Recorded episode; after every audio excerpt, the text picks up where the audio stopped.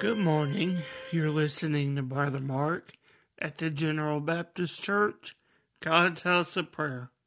Go with me this morning in the scripture. In our devotion, I'd like us to turn into the book of Revelation. We're going to read in the 12th chapter, looking at the 11th verse.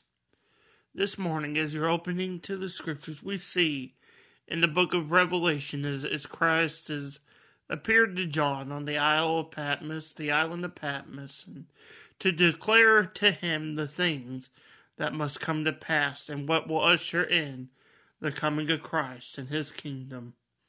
This morning, as we read in Revelation 12 and verse 11, we see he writes about those who overcome everything in this world, even sin, through the blood of the Lamb.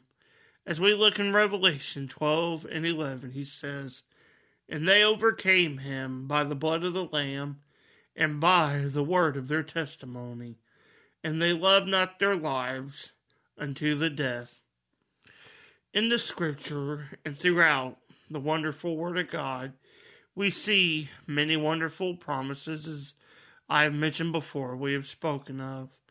It is here in the revelation of St. John we see a prophecy that revolves around all the promises of God. It is in this verse of Scripture John sees those who have gone through great tribulation.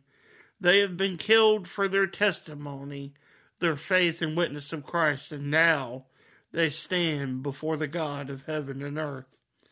While this is written in the Scriptures as a prophecy shown to John, we, you and I today, can take it to heart as a promise for, from God for all those that stay grounded in Christ.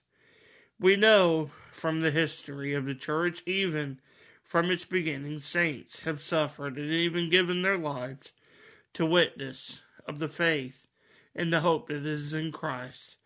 Even today, this continues throughout many regions of the world. As we read this scripture, though, I want to share with you how we must take it to heart that through the blood of the Lamb, it is through the blood of the Lamb that we will overcome trial and tribulation. We may not face conditions that others have, and we may not even come to the point where we give our own lives, but we can still overcome the things of this world through the blood that is shed by Christ, as it is spoken by him. Take comfort in these words found in John 16, chapter 16, verse 33. He says, These things I have spoken unto you, that in me ye might have peace. In the world ye shall have tribulation, but be of good cheer. I have overcome the world.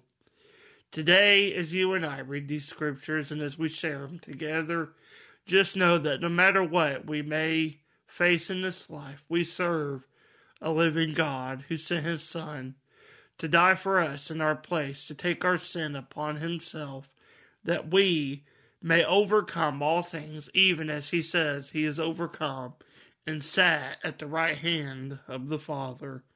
Let these words dwell richly in your heart today and give you encouragement as you walk with God each and every day.